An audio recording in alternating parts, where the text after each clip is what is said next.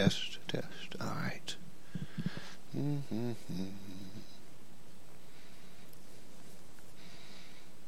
Good morning. I uh, I don't know if anybody's been watching the news. I've been making fun of my Tennessee friends because they got six inches of snow, and of course everything shut down for a week. I mean, schools, governments, uh, Kroger, which is the owner company of Fred Meyer's, they ran out of milk, they ran out of bread, um, and then by Tuesday it's supposed to be 65 degrees. It's just such a difference compared to what we endure here. But I've been making fun of them because of how the complaining had been. They're like, oh, two days and it got down to zero. I'm like, yeah, a few years ago I might have had sympathy, but Scott, I don't have sympathy for him anymore. We may not see above 30 degrees for like seven months here or something like that. So it's just a difference. I hope everybody's having a good start to their week. Days are getting longer. Temperatures are dropping. That's not really the way we want it to go, but that's okay. It's just a good do what? No snow. You know it. So I didn't know this until I moved here. It's the first time I heard the term. Oh no, it's going to be too cold to snow. Yeah, that was a term I'd not heard, and I thought that I thought people were joking with me. And no, that is a true thing. Too cold to snow. That's cold, by the way. If you want in Tennessee terms, that's cold. All right, everybody in and settled. Let's open in a word of prayer. Loving Father, as we begin a day, a day that we've dedicated to spend time together as a family to worship you, we're thankful for a time we have before that time of worship where we can dive into your word. We hope this morning that each of us will spend time listening to what your word says to us, that you'll guide our thoughts and our comments, and you'll help us gain from your word the things you want us to learn. May we apply your word each and every day. May it truly be a guide in our lives. Lord, please help my comments and the way that I guide this discussion in class this morning. We just thank you, Lord, that you've given us your word, whole, complete, perfect, and that we have such access to it. May we never take that for granted, but truly appreciate the, the great blessing that that is. In Jesus' name, amen. All right. Uh, we're going to be in Joshua 6. That's where we're going to spend some time. My uh, Tennessee family, I keep reminding them. My mom, bless her heart, she can't get the time difference right. And so she thinks it's three in the afternoon instead of because he's noon there because it's nine o'clock here. She just, so I apologize. My phone is going to be buzzing a little. She's giving me updates on some puppies that were born and things that don't matter, but she thinks it's three in the afternoon, so that she can do that right now. Um, all right. So uh, last week we got the children of Israel across the Jordan, and we I thought had one of our best discussions um, in a class that I've taught about memorial and about remembering and about the value of that and what God set forth and the purpose. And this week we're going to kind of take the children of Israel to war, so to speak. This week we're going to see God working through a, a different way uh, as the children of Israel now are in the promised land, right? and they are now going to start taking over city by city. Now, we're not going to go through all of that. We're going to study uh, this week Jericho and Ai and Achan. And then we're going to uh, jump to some other stories from the Old Testament, uh, move forward to some of the kings and that sort of thing. So, all right. Uh, so, Anchorage is known as a town that has a very strong military influence, right? We have two huge bases here. They've been here for a long time. They've been combined into one. I, have been told about 20% of families here are either current or former military, or excuse me, 20% of people either current or former military, and about one in three families have a connection to the military. And so I know there are some brilliant military minds in the audience, okay? So if you're going to go to war, and you're going to take over a well fortified place, what are some things, what are some ways you might do that? Give me some strategies or some ideas of how you might conquer something like that. All right, cut off the resources. Right, yeah. oh, yeah. Don't let them have food, water. Don't let them have whatever. Okay, good. What else? Element of surprise. Don't let them know you're coming. That's a great one. What else? Look for the weakest spots, right? You certainly wouldn't attack their strongest spot, right? I mean, if you knew that going into it, you would avoid the strongest spots, go for the weakest spots. Good. What else? Oh, now that's an interesting one. Say that again. Pray.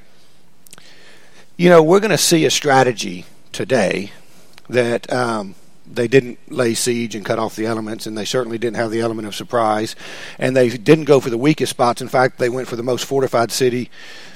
We're going to see God do something that, that's not a military strategy, but we are going to talk about God's role in that, and maybe some of the things we should do when preparing. Why in the world doesn't God? Why doesn't God lay siege to the city, or why doesn't God say, "Okay, I'm going to make sure they don't know you're coming," or why doesn't God say, let's go for the weakest city. What in the world is going on that God is going to go towards Jericho and attack the strongest, most fortified city and do it almost immediately and let him know he's coming? Why in the world is God doing that? As a military leader, we wouldn't do that. So why is God doing it? To show his power? to prove to his people. So let's go back just a few days. Joshua now is leading the children of Israel. God says, This is what I'm going to do with the Jordan River. And he says, When I do what I'm about to do over the next little while, is going to do several things. Okay? Do you remember what he said he was going to do for Joshua? Well, what he was going to do? He was going to show the children of Israel that he was God. It's very similar to what he said to Moses, right? He was going to demonstrate to the children of Israel that Joshua is his mouthpiece, his leader. And do you remember when we go back, God said something to Moses, and he also says this to Joshua. Remember what God said to Moses? What he said, Moses, I'm going to establish that I'm God, right? That, so the children of Israel know I'm God. I'm going to establish that you're going to be my mouthpiece. And he was going to do a third thing. And the Egyptians will know that I am God. Right? So God's got three goals here that he's going to accomplish. And the reason he's doing it the way he's doing it is he wants to accomplish all three goals. So, what do we know about the city of Jericho?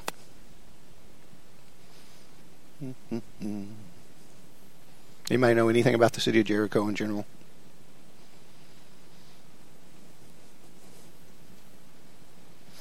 Surrounded by walls. Is that what I heard over here? Surrounded by walls. Good. Uh-huh. Big, small. Go ahead, Tony. Mm-hmm. Mm-hmm. Yeah. yeah. The people have. So Jericho is a fortified city. In fact, historians say the walls were so powerful, was so strong, it was deemed it could not be breached. They were big enough they had chariot races around the tops of the walls. Okay? So I don't know how wide a wall has to be to have multiple chariots wide racing around it, but it's not going to it's going to be more than 10 or 15 feet wide, right? And you're talking about at a time from a military standpoint we don't have catapults that we know of at this point. Maybe the Roman army, you know, was going to come up with stuff 600 years later, but nothing at this point. You know, we don't have uh, devices that are going to breach that. We certainly don't have anything that flies or blows up, right? So you're talking about a city that is very well fortified, okay, very powerful, right?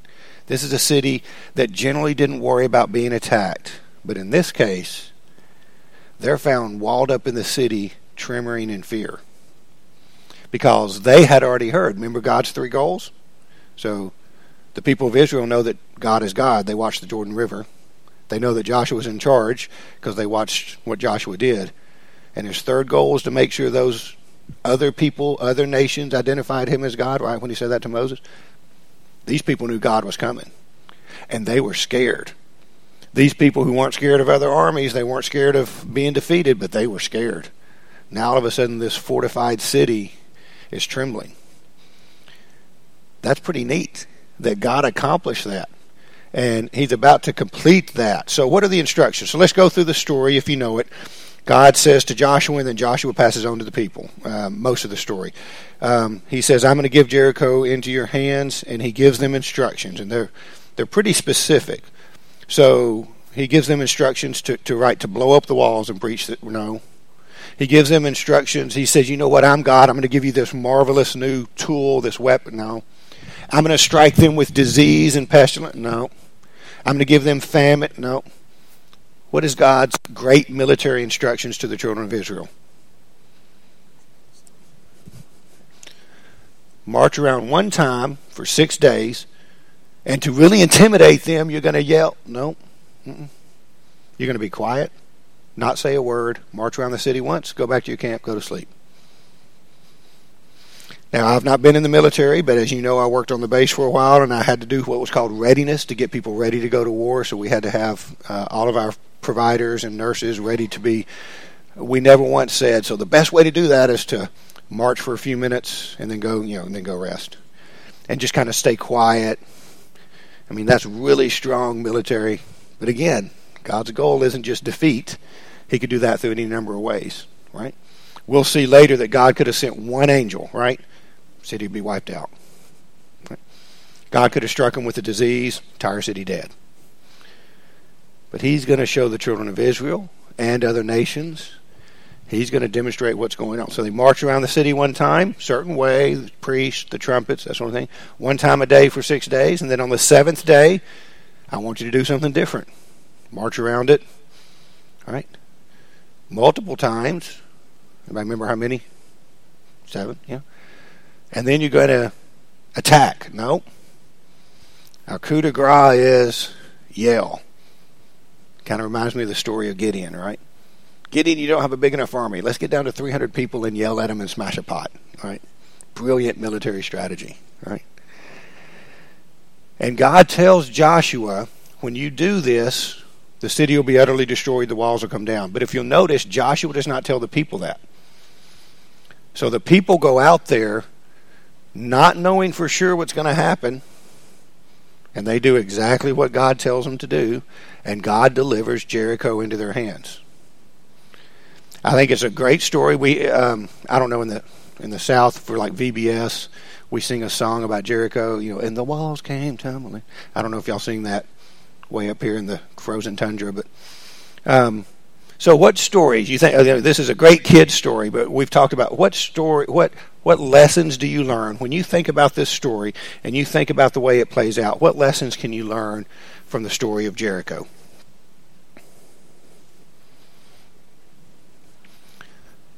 Boy, that's a great lesson to do things the way God wants them done. I have down a couple of them tied together. One is, uh, you know, obedience matters. That might be a yeah, to do things the way God wants them done. Um, does this plan make sense? No. Is it what any human would have put out there? No. Did the children of Israel know the walls were going to come down? Apparently they didn't. We see that what God tells Joshua, and then Joshua gives the command and they do it. Those children of Israel, I mean, they kind of stepped out there and thought, big city, I'm walking around here. Any reason why? I don't know, but God said do it. We talked about this last week and a couple of weeks ago. Sometimes God wants us simply to walk out in faith. He, doesn't want you to ask why.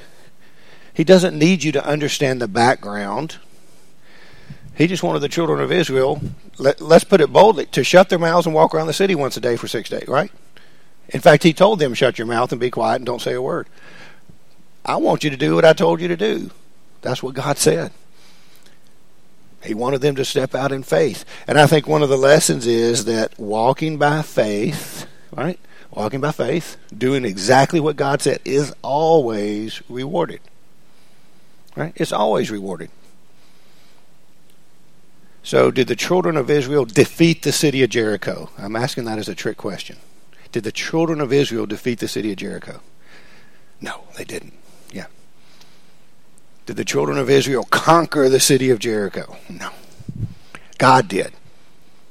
But he gave them the city of Jericho. He said, okay, you did what I asked you to do. Here you go. Walking by faith is always rewarded uh, you know, the other thing is we talked about God had a purpose behind why he did the ten plagues and the death angel and the Red Sea because remember he had all those purposes he was trying to accomplish. Wanted the children of Israel to know he was God, to know that Moses was his mouthpiece, but he wanted other people to know certain things. Again, here we are at Jericho.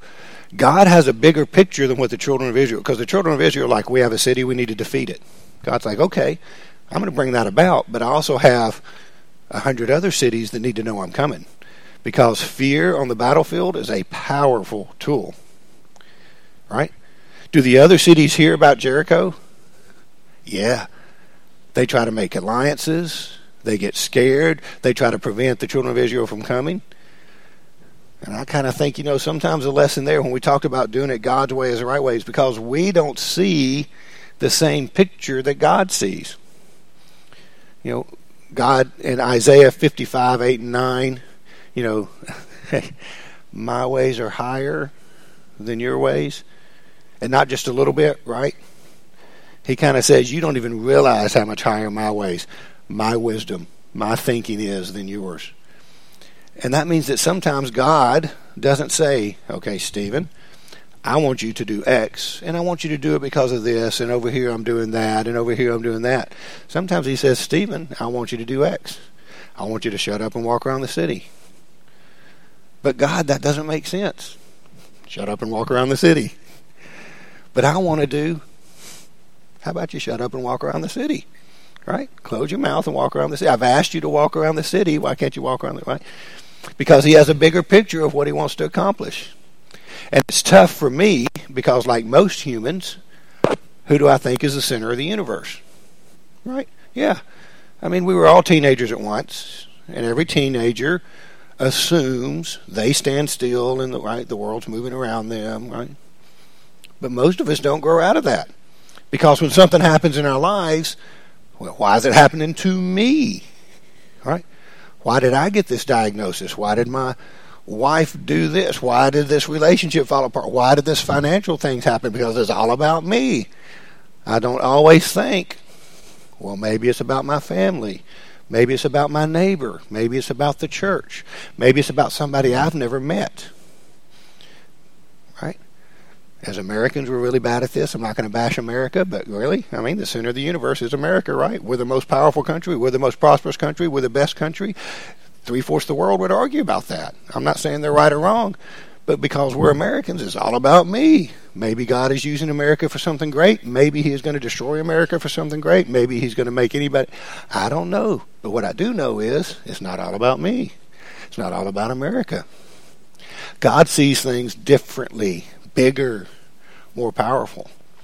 I've actually thought recently uh, it, with the Wednesday night class that uh, Russ is teaching about the you know the the autopsy of the church, and we've talked about Anchorage and that sort of thing. And sometimes, if we're not careful, we'll think it's all about the Anchorage church, right? I mean, it's all about I, the Anchorage church needs to be 100, 500, 1,000 people, you name the number. And God may clearly say, I don't care. What I care about is souls in heaven. And if that's in Anchorage or Seward or the lower 48 or up in Fairbanks, or maybe there's two churches in Anchorage, God has a much bigger picture than just me, and He has a much bigger picture than just the Anchorage Church. And our job is not to figure out what God's exact way of working. Our God, our job is to follow what God says, do what God's telling us to do. Now, that's easier said than done, right? Because sometimes He asks us to do things that aren't comfortable or fun or simple but when I thought about my lesson out of this as well, I said, you know, when I think about for we'll say the we'll say church growth, right? We're gonna Tony and I have talked about ways we want to try to help this church grow. Wednesday night, that class is going to be about how do we help this church grow. We had a deacons meeting last spring about ways to help the church grow. Then there was a ladies' meeting, and then there was an all church meeting. Um, if we're not careful, what we do is we spend a lot of time preparing for like church growth. But we may not spend enough time praying about church growth. Right? We'll, we'll spend a lot of time, you know, training up. You know, what what program are we going to start? Let's train people to do that. And maybe we should spend more time, you know, in Bible study and teaching. You know, maybe instead of making a list about how to make the trip, maybe we spend a little more time with Thanksgiving and appreciation about what we have. You know, maybe about hype. Okay, everybody ready? We got this program. Get up. You ready, court? Maybe instead of hype, we should be more about humility. You know, when we talk about the fact that God does things differently and He has a different plan, I'm not saying church programs aren't important. I'm not saying planning's not important. I'm not saying making a list, preparation, getting everybody excited. All those things are important. But it's God that's going to do whatever He's going to do. And so we need to not forget that side of it, aligning what we're going to do with God's will. And that alignment may mean that this church in a year is a thousand people. It may mean this church in a year is planting churches elsewhere and it's the same size or smaller than it. Maybe this church is going to be a church that sends out missionaries and that's the growth God. I don't know. But what I do know is if we take God out of that, right, if we make this about an organization rather than a church, if we make this about couple good leaders that are going to come up with a plan rather than the leader really that we're supposed to be following, we have to be careful. God has a different picture. God has a different plan. It's not all about me. It's not all about the Anchorage Church. It's not all about the United. It's about His kingdom. And He does things differently. Sometimes He does it traditional, and sometimes He has you walk around the city six times. I mean, for six days, and then on the seventh day, shout once, right? And so, what I want to make sure is that we view what we're doing under the context of what God's doing. And that we make plans under the context of God, help us do what you want us to do. I've actually been criticized because I've prayed, and I pray it often. I prayed in my personal prayers, and I pray it from the pulpit. God, if we're doing the wrong thing, defeat us. Right? And I've had people say, You shouldn't pray that God would defeat us. I'm like, Yes. If I'm going down a pathway I don't want to go, I hope God drops a rock right there. I hope He puts a wall up. I hope He has somebody come up to me and say, Stephen, don't do that. Maybe I'll get robbed when I go down that back pathway and I get beat up and I don't get to go to the end because He knew at the end is not where I needed to be. Right? Maybe we should pray for guidance, but we also should pray for defeat when we're doing things we shouldn't. We should pray equally. Now, militaristically, if you're going to defeat Jericho, praying might not have been on the list by any military leader, but it sure should be if you're going to be part of God's people, right? Sorry, I was uh, several things thrown together. I haven't given you a chance to comment. Questions or comments? Yes, sir.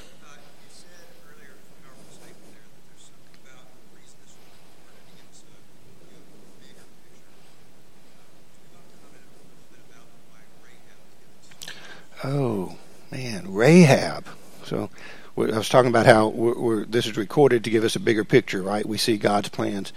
And Bob, uh, Rahab. Now, Bob, we shouldn't talk about Rahab. She's a prostitute. We can't talk about her. I mean, she's a bad person, right? And God would never use someone like that to accomplish His will, and certainly not put them in the lineage of His Son. wow, she's listed oh man, and she's listed in the wall in the Hall of Faith, right? Hebrews. So how does Rahab fit into this? So everybody knows the story. The spies go in to spy out the land, and there as they're leaving, they need to escape. They need to hide, and this woman recognizes it, connects with them, and she says something that Tony pointed. She says, "We've heard about your God, right? We've heard about this God of yours and what He's done." What he did on the other side of the Jordan over there. We know he's coming. And she hides him. And she she asks for something in return. Will you spare my family? Because she is already convinced right then and there this whole city is going to be gone. So how does Rahab fit into this? Why is she even mentioned? She's not an Israelite. She's not one of God's chosen. Why is Rahab mentioned in this story? I bet Bob has some ideas, but he asked the question, so he can't answer first. You can't answer, but not quite yet.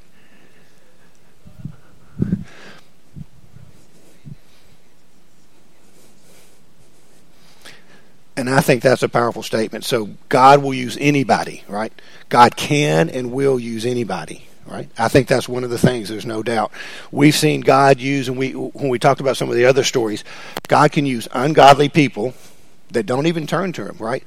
Don't we see rulers in the Old Testament that God raises up and makes them powerful for the whole purpose of defeating somebody or to humbling somebody or taking somebody into captivity.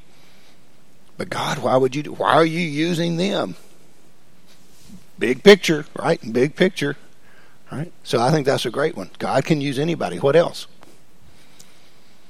Scott.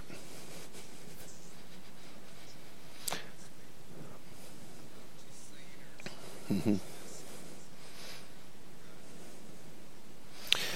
So, so Scott says, you know, she confesses something here. You know, for, from what she's seen, what she's heard, we don't know the backstory. It, it's not really relevant. But she says, Your God is the real God. We know what He can do. Now, I've heard explanations about Rahab the prostitute. She wasn't really a prostitute. That's a ter- it really was a hotel. Oh, it was a hotel, all right. There's no doubt. There were beds there, okay? There's no doubt. She was a prostitute that sold either herself or other women for sex. Let's make sure we clarify. This was not, oh, she's giving. No, that's what she did. But yet here she is saved. Now, we don't have a church established here. We don't have baptism established here. What we have is God intervening in people's lives. What we do know is there are people outside of the children of Israel that were in good standing with God because we see interactions with them. And Rahab brings herself into good standing with God because she recognized God as God. Right? Her faith said, God is the true God. Yeah, He's going to defeat us. And God rewarded that. He saved her. What else? And I think going along with that, it's a statement of it didn't matter that she was a prostitute. Right? Oh, what a terrible life. What a terrible thing. What a terrible sin. Now, that is applicable to us. Again, Rahab doesn't have baptism, forgiveness. I don't know what her standing is in eternity, but I can read Hebrews and probably get a pretty good idea, right? So, it didn't matter about that sin or that life or those choices or those. None of that mattered when God said, Nope. I recognize what you're doing. I'm going to save you and your family. That's you know, there's a no, whole other story there which we won't get into, but her confession, I don't know whether the rest of her family made that confession or recognized God or not, but I do know they were saved because of it. Because of her faith, a whole family was saved. We're about to read a story about because of someone's sin, a whole family was wiped out. Now we read a story about because of her faith, whether the others believed or not, I don't know, but I know God saved them. That was the power in her making that confession. So, Bob, why do you think Rahab is listed here? Yes.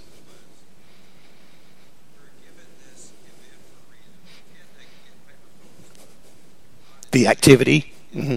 Yep.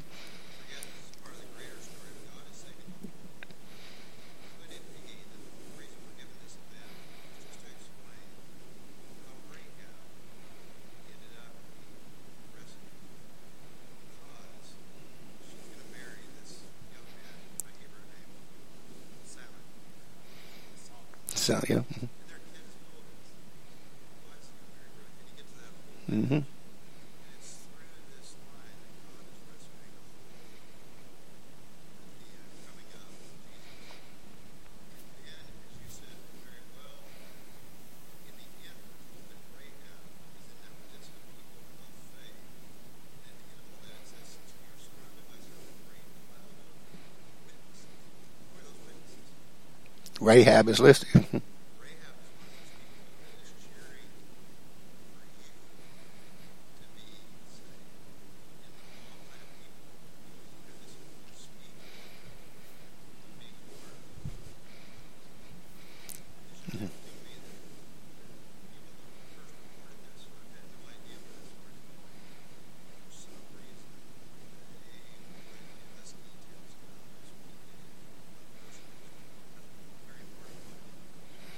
So I agree with what Bob said. So let me kind of summarize a little. And, and I'm going to say this. You didn't quite say this. Um, I've read some commentaries, and this may be the case, that the story of Jericho is not about the story of Jericho. They will take over hundreds of cities Very few of them do we see the detail that we see about the way they take over Jericho. The story of Jericho is the story of Rahab.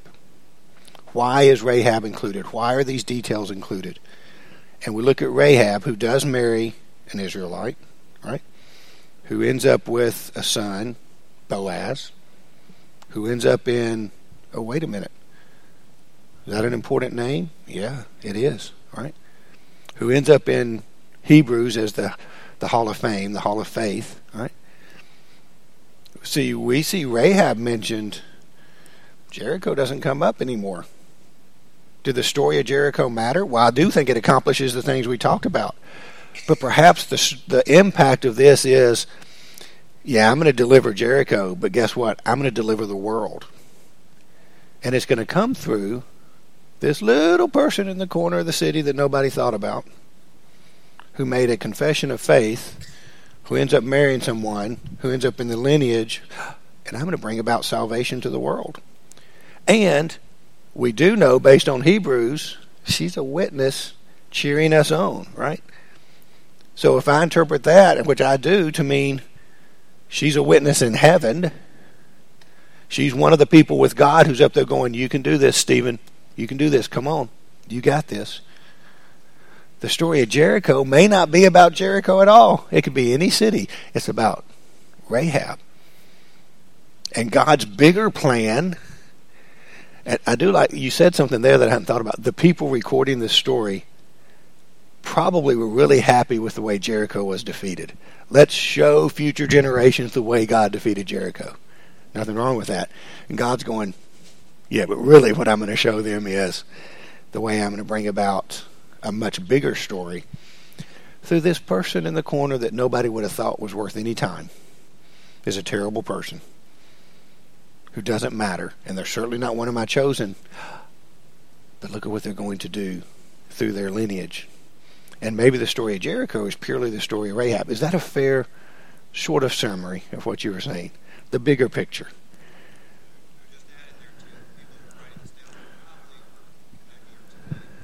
Yes. Yes, yeah, that's true. They're going to connect her to David because that was going to be their king, right? David is the king, man after God's own heart. Not realizing that later there's a bigger connection. Yeah, that is a good point. It's a good question, but it leads to that, uh, and that is, you know, does is it? Oh, go ahead.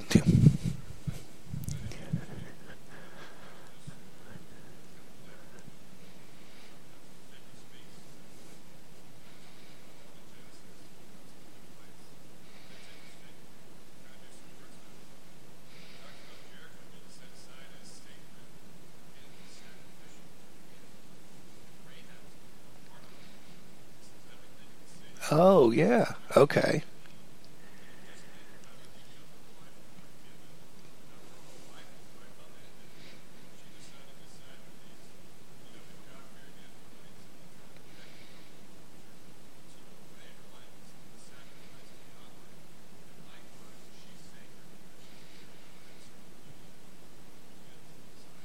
You know, so so Jericho, right? Everything in Jericho was to be either destroyed or dedicated to God, right? So we see that language. We we talk about that dedicated, that sacrifice to God, the gold and the silver, that stuff is dedicated to God. But there was one other thing that was set aside and protected because it was either you had two choices with what we did at Jericho, right? We're going to talk about this with Achan. You're either going to destroy it, or these things you're going to dedicate to God. The gold and the silver, everything else is to be destroyed except Rahab and her family. Well, that means it's being set aside as dedicated to God. And her life, she goes from whatever life, right? Whatever ethnic and whatever culture and whatever family and friends, as her and her immediate family are brought out, and their life is upended. It's changed. But it's dedicated to God. It's in a sacrifice to God that ends up then bringing about. Um, I don't know. How, I don't know how to say the the when we sacrifice to God, it pleases God and He does something with it. Well, Rahab, He does something with. He connects her now to an Israelite, brings about Boaz. We get down to David. We get down to Jesus. Right? So that is neat. I hadn't thought about the, the temple language with Jericho and everything, you know, was either destroyed or sacrificed, right, set aside for God. and Rahab was one of those things. That's a pretty neat analogy to think about. She's set aside for God, and boy, does he does God lift her up, so to speak, right? This prostitute is now praised in the line of David for the Israelites, and then eventually Jesus. Yeah. Mm-hmm. Mm-hmm. Yeah, the six days and then the seventh day. The one time around the city, then the six times, and then the seven trumpets, then the shout on the seventh time. Remember seven, and it's, it's semblance, and because it comes from Genesis, right, in the creation.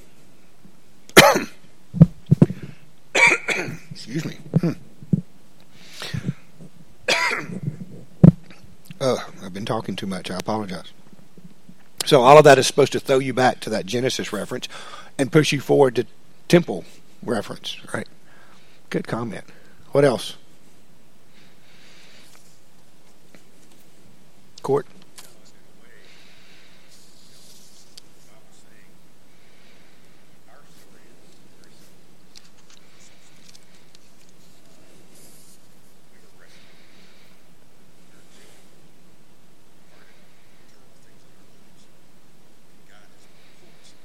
Mm-hmm.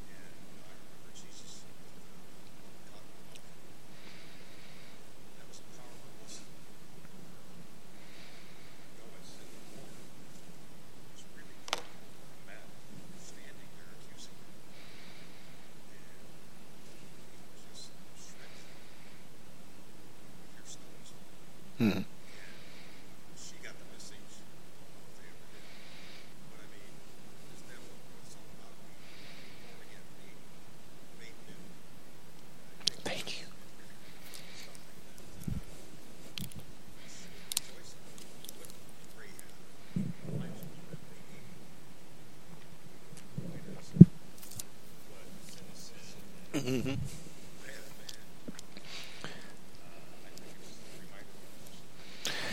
That's a great point. Rahab is a reminder of our own story, and you of course alluded through uh, to John and the woman, woman, the story of the woman caught in adultery, um, and how did Rahab, you know, did she earn her safety? No. You know, she didn't buy it with some amount of gold. She didn't earn it through defeating somebody, but she made a confession of faith that then saved her. And the idea that God saved her and set her as you know, she's now got a new life, upended, completely new. That that's very similar to what happens with us. The one thing I might challenge a little, I loved your comments. You're like, you know, we may not have had quite as bad of a life as the life, you know, Rahab the prostitute. But I would say everyone, and and that's part of the problem is I look at my life and I think, well, before I mean I was young. I grew up in the church, right? Was I ever really lost, or did I just one day realize I need to be baptized? And I think the difference is Rahab knew she was lost. She was defeated. She was going to death.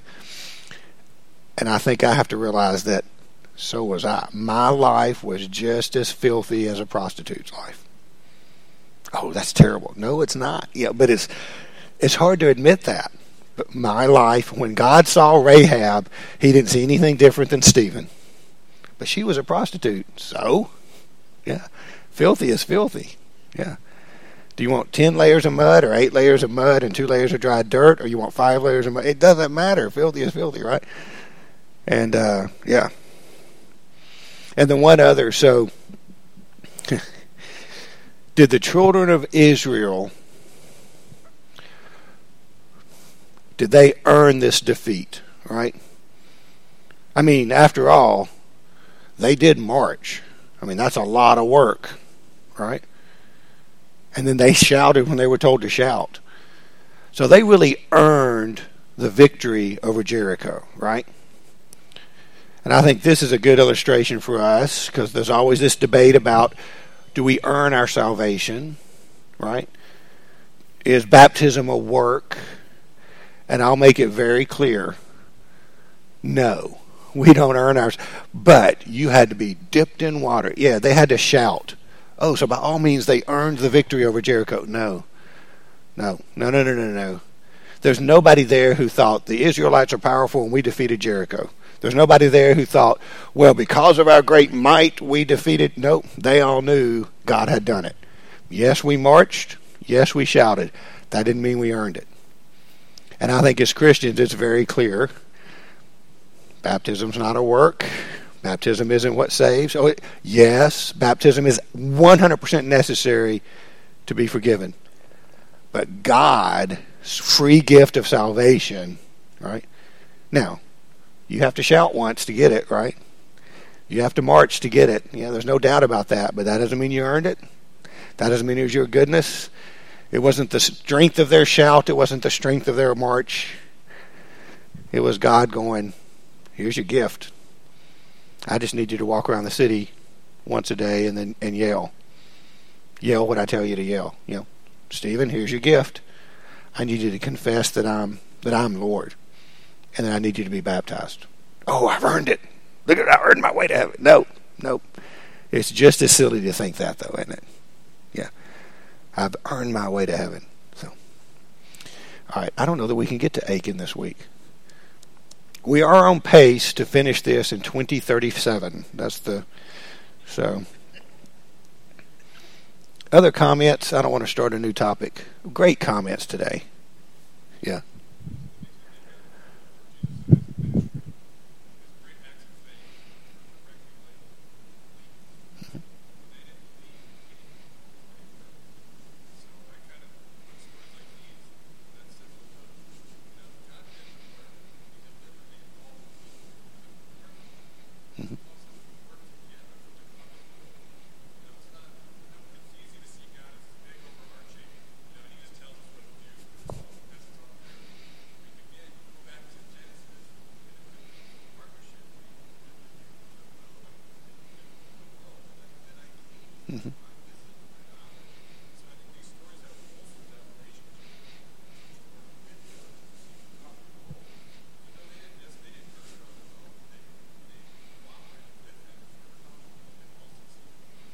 and that's you know when you look at the New Testament, Tim saying that when you see the greatest works of power, faith of Jesus, it's when it involved the belief of the people around, right? When he's he's going to accomplish something, but when it involved the apostles or the people that are trying to learn from, well, it's the same thing in the old and, in these stories. You know, God involved His people I like the word partnership. It's not an equal partnership, but it's a partnership, right?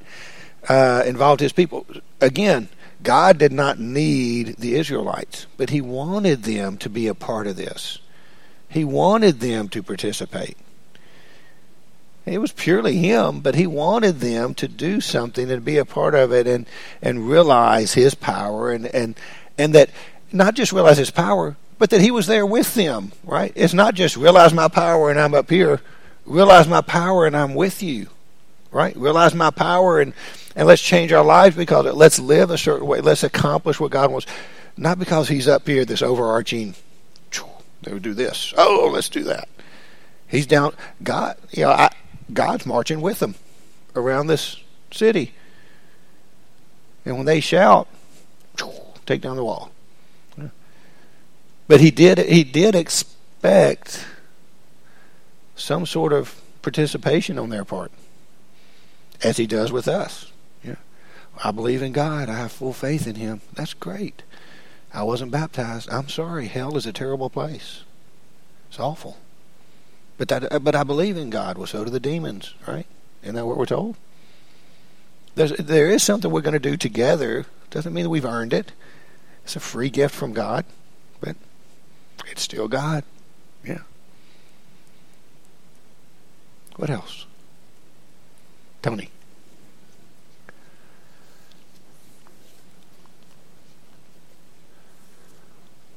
Mm-hmm. Yeah.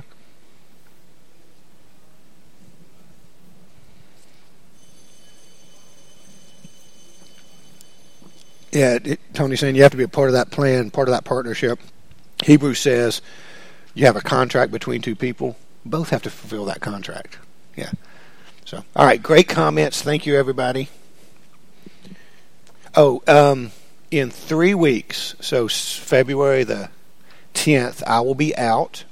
So I'm looking for a fill in. You're welcome to do, I can talk to you about a story, or you're welcome to do your own thing, but I'll need a fill in for that Sunday morning. Emily and I will be in Nashville. So if somebody will think about that, pray about that, let me know if you're willing. So thank you.